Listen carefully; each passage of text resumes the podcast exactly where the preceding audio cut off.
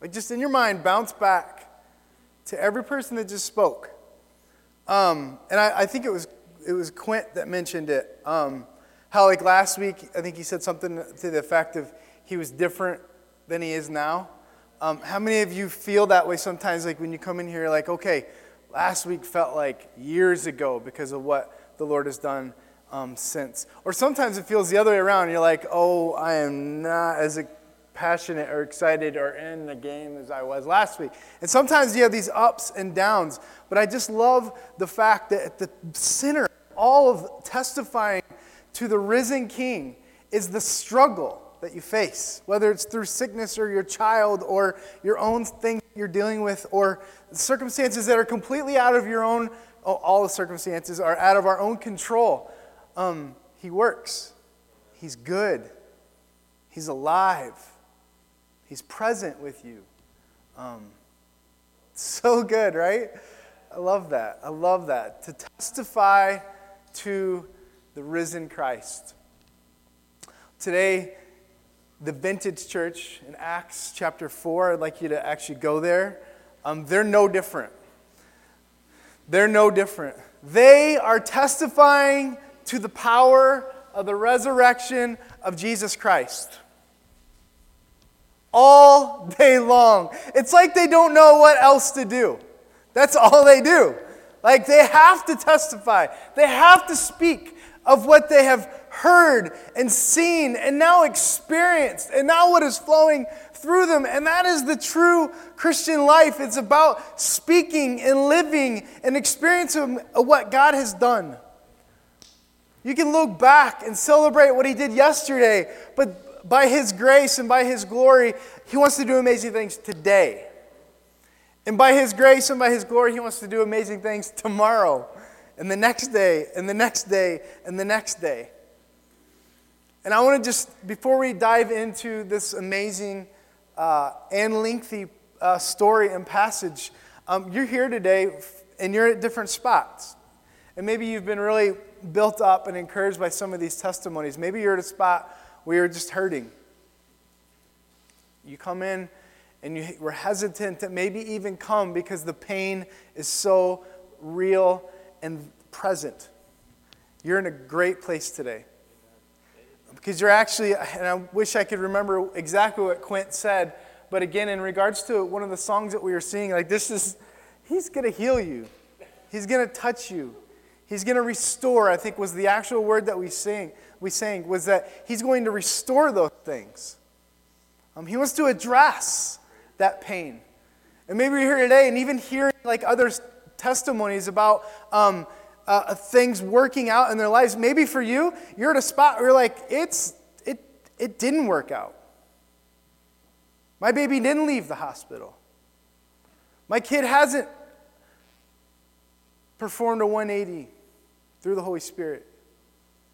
Maybe you're at a spot where you're maybe feel stuck and hurt and condemned even of your own self and your own decisions and your own things that you've done. You're in this spot and you're looking, not in envy, but you're looking at these testimonies of the risen Jesus and you're thinking, God, I want you to do the same thing to me today, right here, right now. And I want to challenge you that He can and that He will. Will you allow Him? And would you see past the pain? Would you just lay that down at His feet? And would you begin to see what He's doing in your life, what He's doing in your family's life as a knock at the door, as a platform to Him, for Him to perform His goodness, as a platform for Him to show you His grace and that He has not left you. He didn't abandon you, no matter what it seems all around. Peter and John in chapter 4 are brought to a spot of true adversity. Man, did you guys think I was really thirsty or what? That's a lot of... We have to do an intermission here.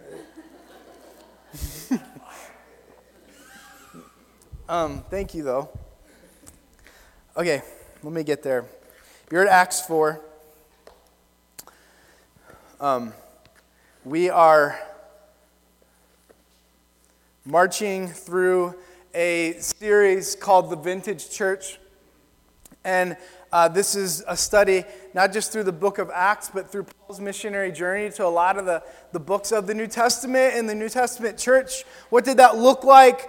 How did it begin? And that's where we've been the last several weeks this year, just exploring about like what God had done, what Jesus had left them with, and how Jesus didn't really leave them. He sent His Spirit, the Holy Spirit. He sent Him down to them to fill them and to use them and to for them to be witnesses of that amazing gospel to Jerusalem, to Judea, to Samaria, and to the othermost parts of the earth.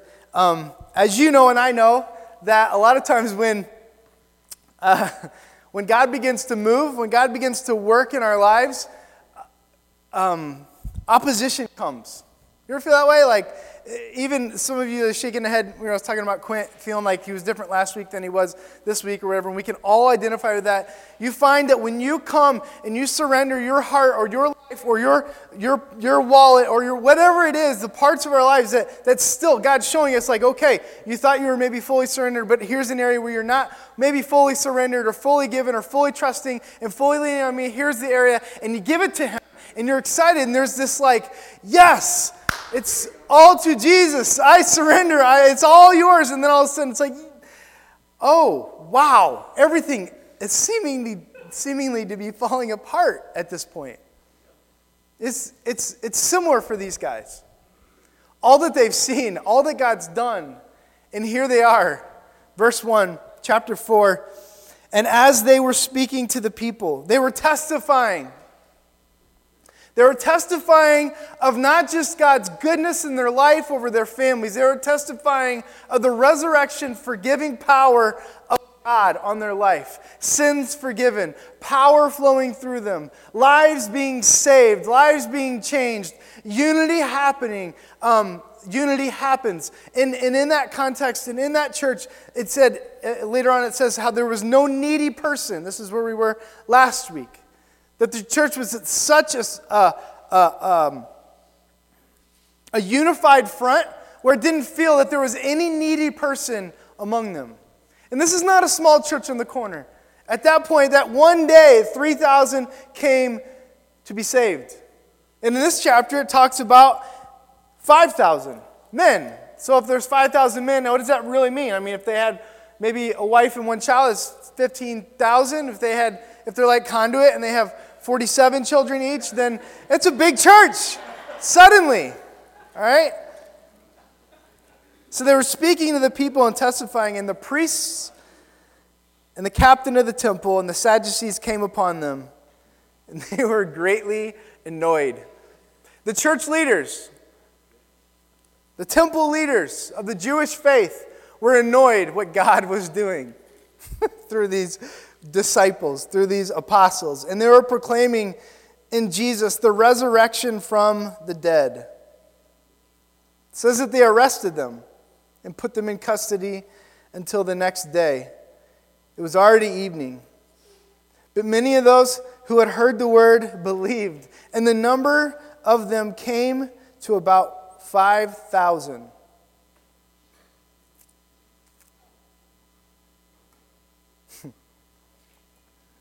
So what we've been trying to do is study the ethos of the vintage church. And so last week we defined ethos as the characteristic spirit of the culture of that church. What was that church like? Well, you know and I know that the church is made up of people. And those people were led by leaders. And so today kind of our shift is what was the ethos of those men? What was the ethos of Peter and John and James and the rest of the apostles? What was the characteristic spirit that they had that no one could take? What was the characteristic spirit of their culture, of their character, that even imprisonment, embarrassment, death threats could not take? It was their resolve to stand firm, and to testify of the risen King. No different for you. No different for them. Your resolve to where you stand as a mom, to where you stand as a dad, where you stand as a worker, as you stand as a servant, as you stand as a friend, as you stand as a son or a daughter or a cousin or whatever relationship or whatever thing you're in, you stand in that same thing that cannot be taken away. And that was their faith in Jesus Christ and the filling of the Holy Spirit. And so that is the ethos of this early church leadership. These men, that literally, I know that there's this hesitation, or not hesitation, there's this practice of when we study the early church, or even you see churches now, and these guys are now, have been penned, so to speak, saints. Peter, what a guy. John, what a guy. I mean, Jesus loved him. Like, what a guy. These guys are amazing. But we don't realize that the true ethos of their life wasn't so, wow, these guys are amazing. We talked about this a little bit the first week, that these guys were kind of like the B team. This was the junior varsity team. Or a conversation like I had this week, it made me think of myself, like, just they were describing this league, this certain basketball league, and they used the word, and it's a basketball league not through the school, and it's the word they used was it's for the non-varsity kids. I'm like, I'm a non-varsity kid all day long. And these guys, they were non-varsity all day long. Can you identify with that? Now, why were they non-varsity? Why were they JV? Why were they the B team? Essentially, in their culture, they had a trade. They had picked up a trade. A lot of them were fishermen. They were out making a living. And the age that they were at was closer to the end of their teens or early 20s. So they were at the spot where in their early teens, around 13, 14, 15, is when they would have gotten chosen or picked up or chosen to pursue heavily to follow a rabbi, a teacher of the law, a teacher of this front section of the Old Testament. And what it would be is it was basically like that was their schooling. That was their, someday I'm going to go to college. That was their thing that they had aspired to.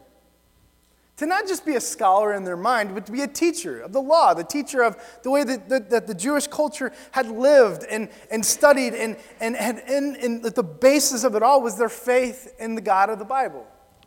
And so for them, like, and they knew that not everybody was chosen by a rabbi, and that's just how it worked. Like, when you didn't make the cut, so to speak, and you were chosen by these rabbis, these teachers, these leaders of that faith to follow them and to be trained to teach someday in the temple. If you didn't make that cut, then you eventually had to go and find a way to provide for your family. And that's exactly what every single one of these guys did. Jesus found them. Jesus didn't roll into to earth and rolled out the red carpet, and you know the story. He was born in a manger, born to Mary and Joseph in humble beginnings, that he knew his security, his identity was that he was the King of Kings, the Lord of Lords. He knew he was God's son, and that's where his identity was, and he wasn't looking for everyone to bow down to him as if he was an earthly king. That wasn't his goal. And so that played specifically in a political realm. So that played into how he lived his life. That played into who he chose to change the world when he left. Think about that. Did Jesus come for just the kings? Did Jesus come for just the really smart varsity people? No. Did he come just for the non-varsity guys? Did he come just for the JV guys? No, he came for everyone. And so his message wasn't just to those guys, it's to everybody. And so when he chose these guys, let me just skip down, and I'm going to come back, but skip down to verse 13. Halfway through it says, when they saw the boldness of Peter and John, they perceived that they were uneducated common men. They were uneducated common men. So this was true. This wasn't like they were astonishing people through their talents, astonishing people through their knowledge, through their training. They have all these degrees on the wall and these numbers behind or in front of their name. They were known as Peter, John. And that was good enough for them. Because when they came to a spot where they were known as Peter and John, then people saw them as Peter and John. People saw them as God is speaking through this man. God is using this man. That's the ethos, that's the humility by which that leader took. Okay, back up to verse 5. It says, "On the next day, the rulers and the elders and the scribes gathered together in Jerusalem. And Annas the high priest and Caiaphas and John and Alexander, all who were of the high priestly family. When they had set them in the midst, they inquired." This is where it starts to get a little tense. So they had imprisoned these guys, and then they brought them out in front of all these church leaders. And they asked them this question: "By what power or by what name did you do this?" I must imagine like this weasel of a church leader guy, like behind this big like desk, like, "By what power and by what name?" Like, I just imagine this, like, because you know it wasn't this guy that was like of... Move on, please. I just imagine this weasel of a guy like lobs the ball to Peter. Like, Peter's like, he's ready. He's like, it's like the bottom of the ninth, World Series game set. He's like, I'm gonna drop this mic, and it's about to get crazy. He's like, "By what power? By what means do you have to do this?" And so what is this? What specifically is he talking about? Some of you that have been following along last week, you're like, wait, we were in chapter 1 for a while, we were in chapter 2. What happened to chapter 3? We skipped chapter 3. What is this? Chapter 3, something happens that, I should never forget. I took a class in Bible college called Acts. And my teacher, and I shouldn't compare the two, but he was this little guy, and he didn't talk like that, and he was amazing, but he had this funny thing. He would say in his like fast talking remember those micro machines? He talked like that, like real, real fast. And he would say how there was the healing of the lame man at the gate beautiful. So in chapter 3, there's a man who's lame, who can't walk. And he sat in front of a little big iron gate that was called Beautiful. And it was in front of the temple, just in our practical sense. And he was sitting there every day with a cup, and he was asking for people as they went by. He was asking for their spare change, so to speak. And what happens in chapter 3 is that these disciples, Peter and John and James and the rest of them, they're walking into the temple, and they see this guy that they always see.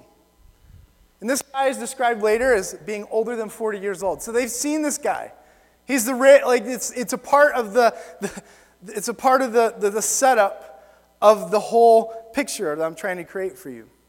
And they walk by him, and he asks them for alms. He asks them for money. He asks them for help.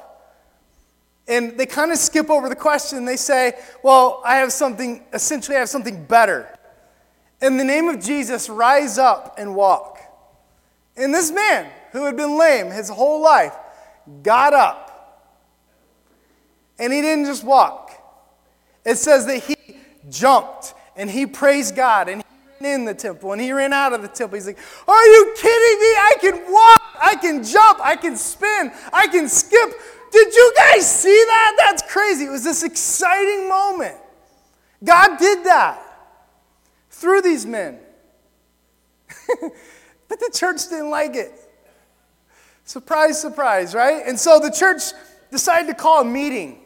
You ever been to one of those? Okay, maybe just me. So they tried to call a meeting And they try to call a meeting to see if can they do that? And so they call this meeting and they bring these guys out and they're asking, by what power do you have? Or by what name do you have to do this? And this is their response.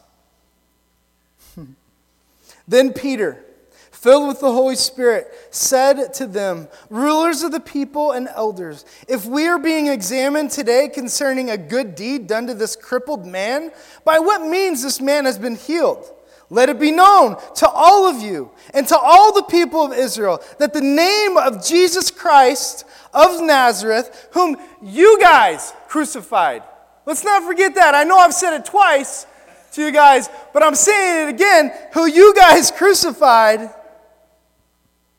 whom God raised from the dead, by him this man is standing before you well. By him he is healed. By our God, he's the one that did this. He used us, I said the words, but it was his power through me and in his Holy Spirit. And that's who did that. And the same God that raised this Jesus that you killed rose him from the dead too. There's this amazing exchange that happens where Peter steps in boldness and he declares it. He didn't write it in a letter. He didn't say it passively. I bet he looked that weasel of a little man in the face and he proclaimed to him the power of the resurrection of Jesus Christ. He is a representation of all the Goliaths and all the enemies that we face. And yes, he may be a church leader, and hopefully he heard and he was eventually changed by this power too. But at the same time, Peter stood firm. And he went on. He said, this Jesus, the stone that you guys rejected, you're the builders, and you rejected him. But this Jesus has become the cornerstone. He's become the very thing that holds this whole deal together. And this world will be changed because he told us that we were going to be his witnesses in this city, starting here, and then this county, and then this state, and then the rest of the world. So you better buckle up, guys, because it's about to change everything. And this thing that we're building, Jesus was the cornerstone. He didn't stop there. I think it was probably one of those like, hey, Peter, I just asked you a simple question moments. And he didn't. He says something next that is life, world, eternal changing. And this is where you need to hear this. And this is the message that has changed the world. And this is why Jesus came. And this is why we preach Jesus and Jesus alone.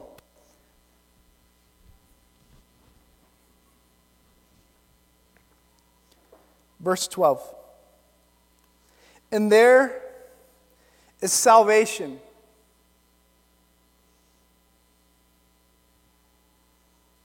And there is salvation. And there is forgiveness. And there is redemption. And there is hope. And there is cleansing from all our sin. Cleansing from all our unrighteousness. There is salvation in no other name. No one else. There is no other name under heaven given among men by which we must be saved. Do you hear that? He is the way, the truth, the life. He said it. We read it. We believe it. Peter proclaimed it again. There's no other name given among under heaven, given among men, which we can be saved. He stood firm in that moment. And since the Garden of Eden, when it was proclaimed that someday I will send a Messiah that will come and save and will fix this whole thing. But until he comes, you trust that he is coming. And the Jewish faith is that alone. It is that looking over the hill for the Messiah. Is he coming? Is he come yet? What does the Old Testament say he is? And they're still, to this day, still looking. Jesus came. And in that moment, Peter says, he came. You killed him. Jewish leaders, you guys killed him. And he rose from the dead. And now that he's gone and he sent his Holy Spirit, he's using us to spread this good news. And I want to tell you, there is no one else coming. The rescue has come. Like, he's not sending Messiah number 2. He sent Jesus. We are AD. Jewish leaders, we are AD. We are after the death. There was a resurrection. It should have been AR. After resurrection, the Messiah came. He is the only way. No other rescue is coming. No other rescue is needed. He's coming, and there's no other name given to us that we can be saved except through the name of Jesus Christ. And you're here today, and you're probably, most of you are, you're a Christian. And so, like, you hold to that. You're like, yeah, I got that. Like, you can move on. No, you need to hear that. There's no other name by which we can be saved other than the name of Jesus Christ. You see, like, that's why there's a cross here. And that's why it's empty, or why it's vacant. Is that the right word?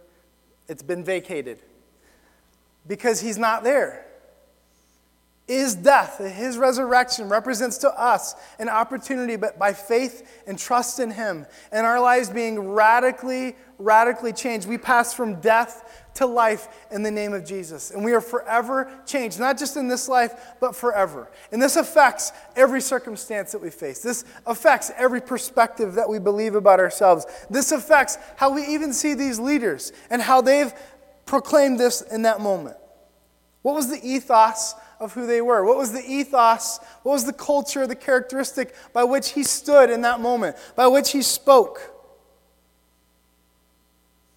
Those weasels of leaders on the council,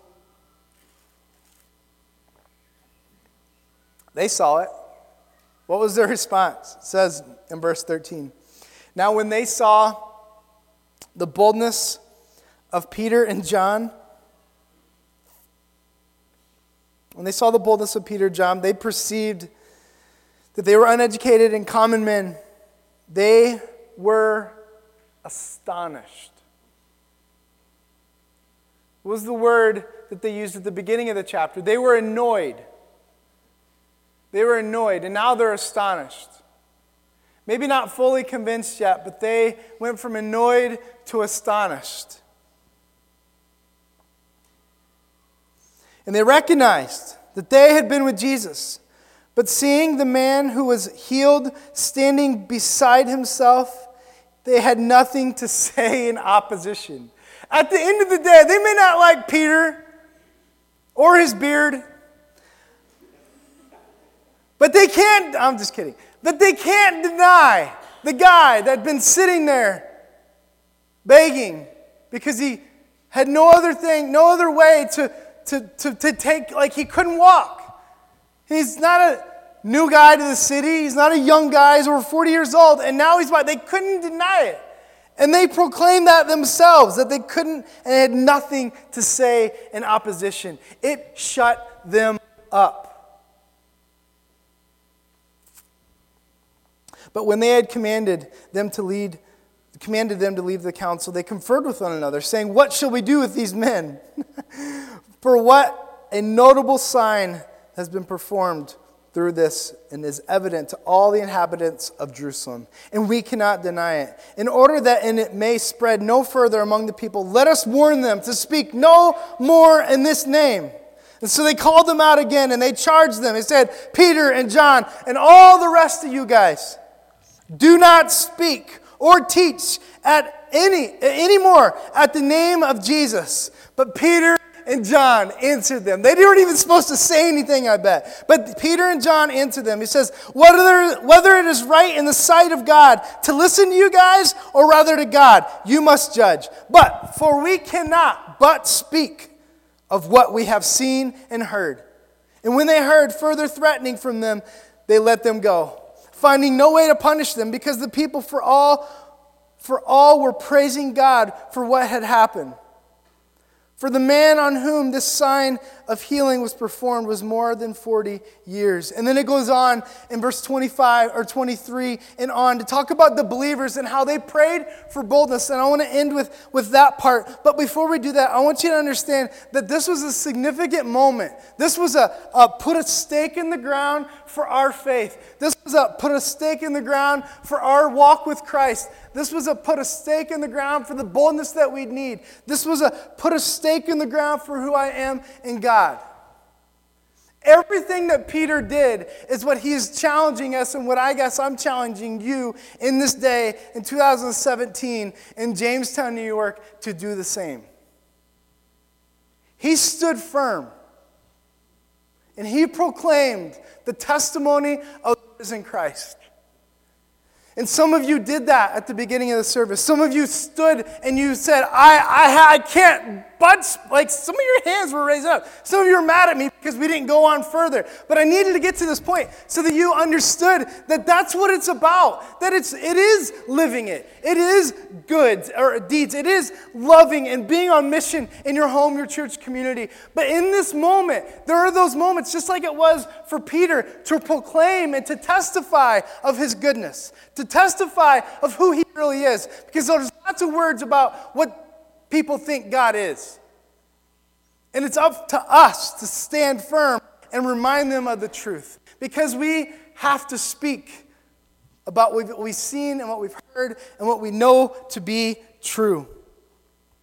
I love the perspective of where the worship team went in regards to coming home. Coming home is the point.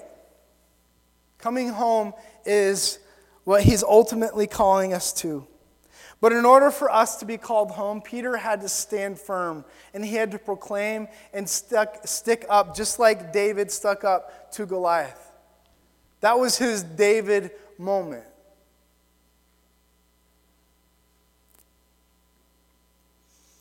Obviously, those leaders had the power to arrest them, had the power to crucify them. And they stood firm. And they suffered well.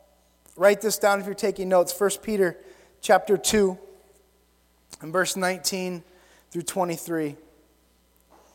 Talks about suffering for good, being commendable by God.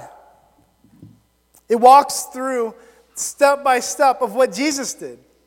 It walks through what he did and how he stood firm and how the odds were stacked against him, but yet he stood firm. It wasn't about being fair. It didn't matter about being fair. He knew what was truth. He knew what was right, and he had to speak. He had to testify to the risen King. Now, the next part, the believers prayed for boldness. Boldness for what? Their prayer went a little bit like this. Verse 24. And when they heard what had happened, they lifted. This is the church. It says that they lifted their voices and together to God and said, Sovereign Lord, who made the heaven and the earth and the sea and everything in them? And on and on and on. Eventually their prayer was this, 28. To do whatever your hand and plan had predestined to take place. And now, Lord, look upon the threats and grant to your servants to continue to speak the word with boldness. While you stretch out your hand to heal and signs and wonders and perform through the name of your holy servant Jesus. And when they had prayed, the place which they had gathered began to shake. Literally an earthquake happened when they prayed. When they came together and they prayed for boldness, they knew that tomorrow and every day after would be different. And they were filled with the Holy Spirit. And they continued to speak the word of God with boldness. This is where you come in. Who were they praying for? They were praying for a guy named Peter. They were praying that Peter would have boldness to speak and testify of Jesus. like a month and a half, 2 months before that, the night before Jesus is crucified. They said, hey, you're Peter, right? You're the guy that's one of the disciples of Jesus. And what did Peter say? 3 times he's like, I don't know Jesus. That was horrible, right? It was like one of those, oh, are you serious, bro? Like, that's the worst thing ever. But that was a life changer for him. That was his stake in the ground that never again will I live that way. And so for you, maybe you're at that spot. And you need to say today, never again will I live that way. Never again. I will repent, I will run, and I will do what's right. And Peter made it right with Jesus. And Jesus actually probably made more of the effort and made it right and went to him. And Peter humbly was put in the spot of like, dude, I know you just totally dropped the ball and you struck out the bottom of the ninth, but like, I'm putting you there. Like, you're the guy. And you're actually going to do the opposite of what you did. You're going to preach me. And I know you just told all these guys you don't know me, but now you're going to stand and say, not only do you know me, but that I rose from the dead. They used the guy that was like the worst hitter on the team, the B team, to knock it out of the park when it counted. It's no different for you. God wants to take the very thing that you know that you have been devastated by, the choices that you've made or the things that you've done, and he wants to do this thing called redeem. He wants to take that very thing and for you to be a voice about it. Not a pious voice, but a bold and humble voice. Now, they prayed for Peter to be bold, but this is the thing that blew my mind. Sorry, guys. This is the thing that blew my mind. Who prayed that prayer? The early church. It wasn't like 5 senior citizens in the basement of the church praying this. This was the unified body, thousands of people, to the point that their prayer made the earth shake. Who were these people 2 months ago when Peter was denying? They were the same people that were yelling, crucify him, crucify him. They were those same people. Ha! Are you serious? And then like a week before that, sorry, I get excited about this. Like they were shouting, Hosanna, here comes Jesus. They're putting down palm branches. There's like, here comes our King. And they're so fickle.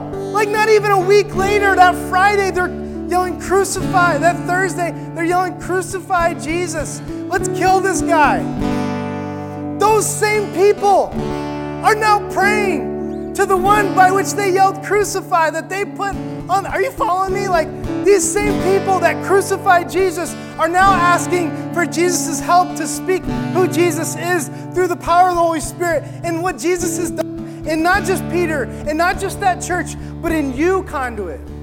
As he's brought you to this spot is that you walk in so rejected and so down and so lost. And you're thinking about what other people are saying. You're thinking, you're worried about what other people are thinking.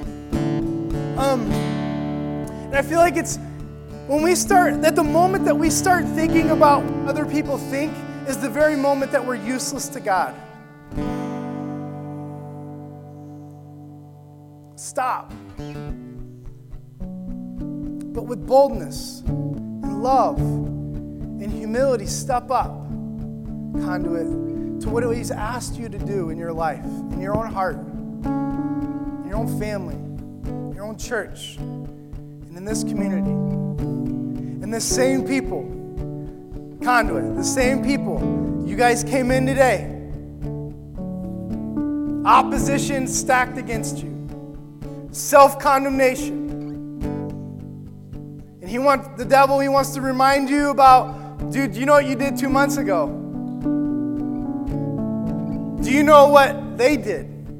And there's this finger pointing, like there's all these things that the enemy brings into the place. And what Jesus wants to bring into this place, the Holy Spirit wants to bring into this place, is freedom from all of that.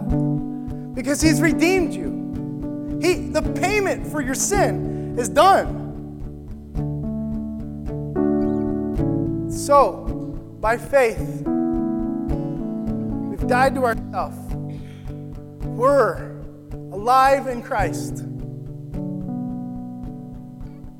Let's pray for boldness.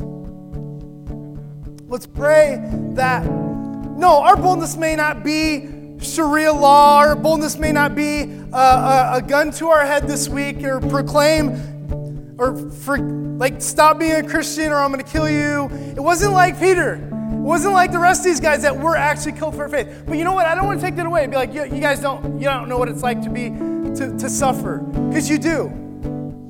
You do. Maybe not in the same way. Maybe for some of us, suffering means that all deck is stacked against us.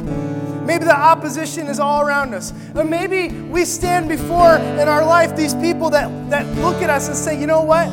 Like, who is this guy? I know what he did. Do you know what he did 2 months ago? Blah, blah, blah, blah, blah, blah, blah. We get consumed with that. May we step out of that. And may we step into who God has made us to be. Maybe that suffering well for you is being a wife of a husband that is very unkind. Horrible, actually. And you suffering well, maybe being Jesus Christ to him. Maybe it's a boss, maybe it's a friend, maybe it's I don't know what it is. Maybe it's something in your life that you're hurting, you're suffering through that. Do what Jesus did. Step into that and give him glory and honor him, not that person, but honor that person by honoring him. What will fill you is joy. When Jesus challenged us to love our enemies. You want to talk about radical encounter. When we just start doing what Jesus asked us to do, things change. So church, be unified in prayer. Be unified with the boldness to overcome not just what's stacked against you, but who they say you are. And remind yourself of who God says you are. By your faith, you're forgiven. You're free.